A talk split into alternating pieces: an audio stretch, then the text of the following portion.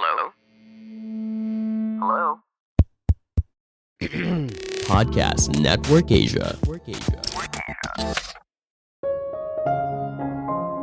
Apa yang kita rasakan sering kali dipengaruhi oleh lingkungan sekitar. Kita bisa ikutan marah ketika orang lain sedang marah. Sebaliknya, kita bisa ikut bahagia ketika orang lain bahagia.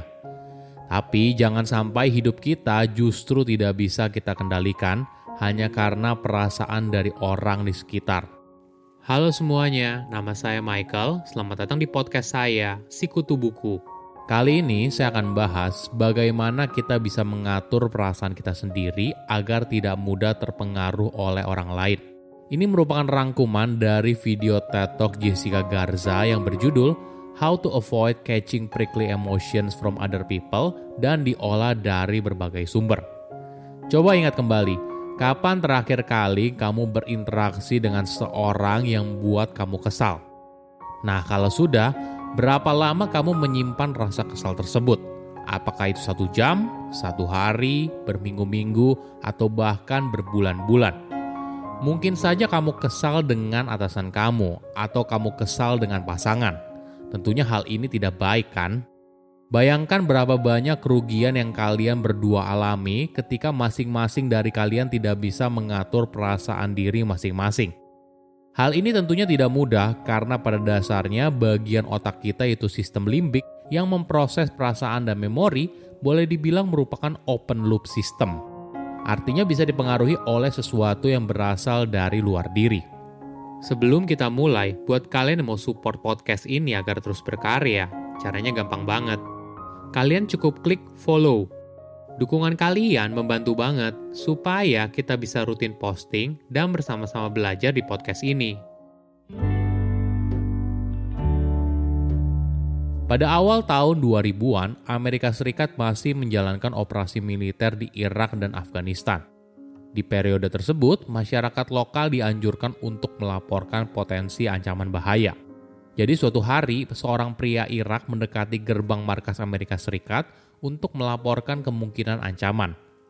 Tapi alih-alih diperlakukan sebagai kawan, pria tersebut justru diperlakukan dengan penuh kebencian oleh tentara yang menerimanya.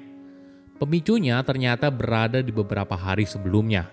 Saat itu, tentara Amerika Serikat dibunuh dalam sebuah serangan kejutan. Semakin lama wawancara itu berjalan, begitu juga kekesalan tentara Amerika Serikat kepada si pria Irak yang datang. Alhasil, pria Irak itu frustasi dan kesal.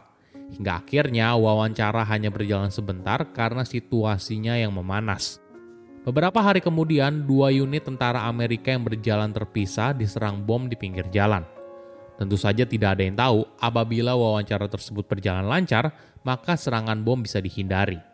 Tapi kisah ini mungkin saja sering kita alami dalam kehidupan sehari-hari. Coba ingat, berapa kali emosi kamu terpicu oleh orang lain? Ada analogi yang menarik dinamakan jumping cola effect. Sebagai informasi, jumping cola atau dikenal sebagai teddy bear cactus merupakan tanaman kaktus asli Sonora, sebuah kota di Meksiko dan barat daya Amerika Serikat. Sekilas, tanaman kecil itu terlihat begitu menggemaskan dan lembut. Tapi ketika kamu berusaha menyentuhnya, maka duri yang ada di cabangnya akan menusuk kamu. Bahayanya lagi, setiap kali kamu berusaha mengeluarkan duri yang menempel di kulit, maka durinya justru patah dan masuk lebih dalam lagi. Analogi yang sama ketika kamu bertemu seorang. Tanpa kamu sadari, emosinya menular ke kamu dan apabila kamu tidak hati-hati, kamu akan ikutan meledak. Mungkin sebelumnya kita harus cari tahu dulu dari mana emosi berasal.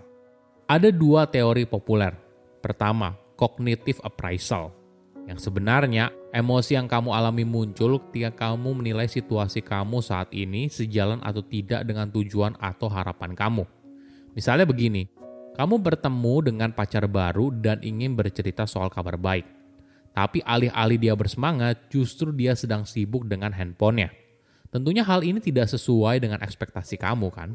Yang pada akhirnya hal ini bisa membuat kamu jadi kesal.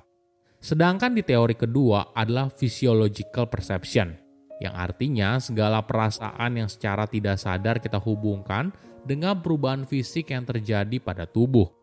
Contoh paling umum adalah saat seseorang berbicara di depan umum. Mungkin sebelum kamu mendapat giliran bicara, kamu merasakan butterfly in the stomach. Nah, jika terakhir kali saat kamu bicara di depan umum hasilnya justru baik, mungkin kamu menafsirkan perasaan ini sebagai sensasi kegembiraan. Sebaliknya, jika saat terakhir kali kamu bicara hasilnya malah buruk, mungkin kamu menafsirkan perasaan ini sebagai kecemasan dan rasa takut. Jadi, kita menafsirkan sebuah perasaan berdasarkan pengalaman terakhir kita dengan perasaan tersebut.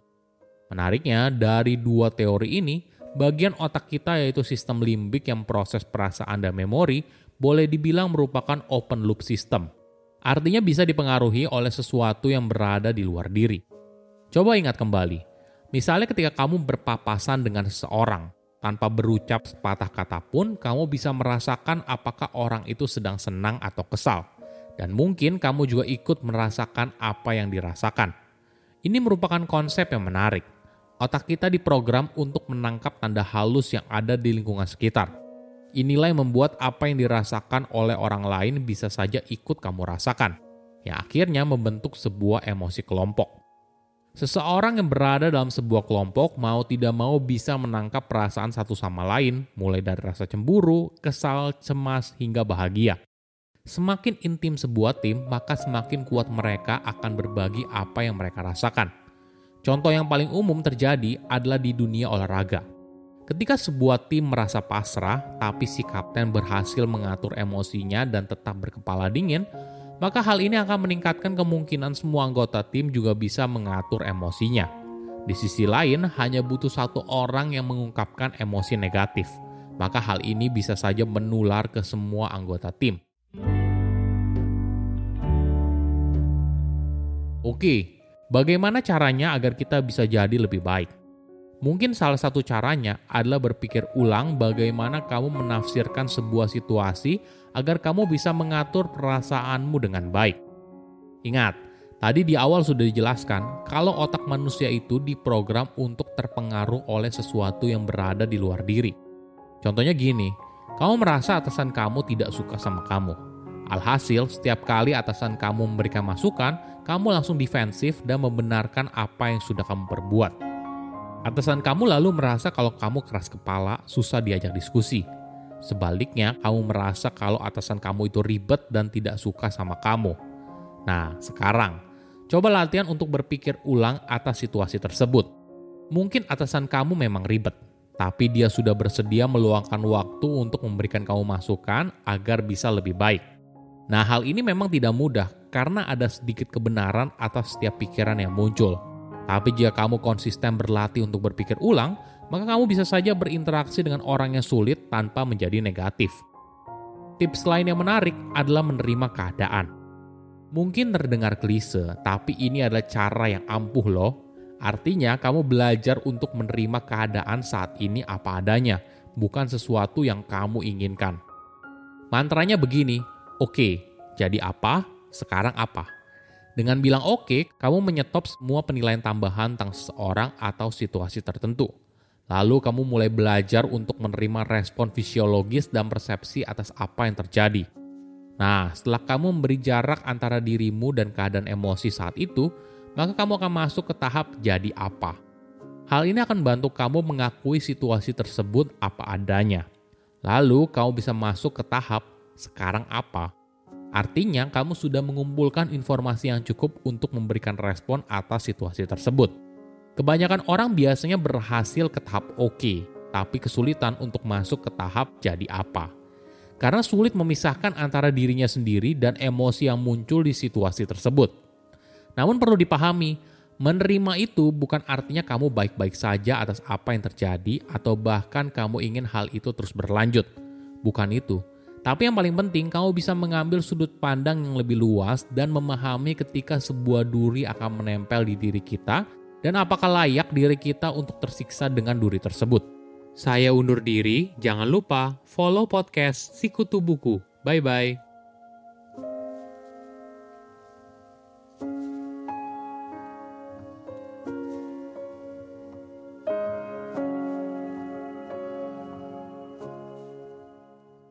Pandangan dan opini yang disampaikan oleh kreator podcast, host, dan tamu tidak mencerminkan kebijakan resmi dan bagian dari podcast Network Asia. Setiap konten yang disampaikan mereka di dalam podcast adalah opini mereka sendiri dan tidak bermaksud untuk merugikan agama, grup etnik, perkumpulan, organisasi, perusahaan, perorangan, atau siapa pun dan apa pun.